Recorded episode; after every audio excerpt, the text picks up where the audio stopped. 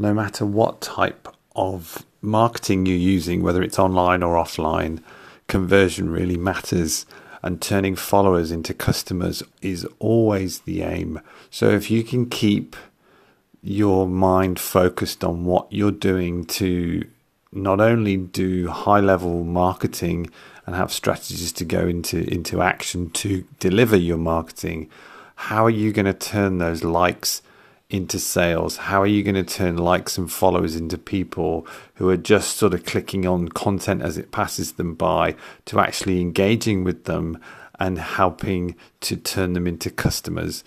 having this in mind when you're creating content right at the beginning and when you're planning your content strategy is a big, big bonus for you.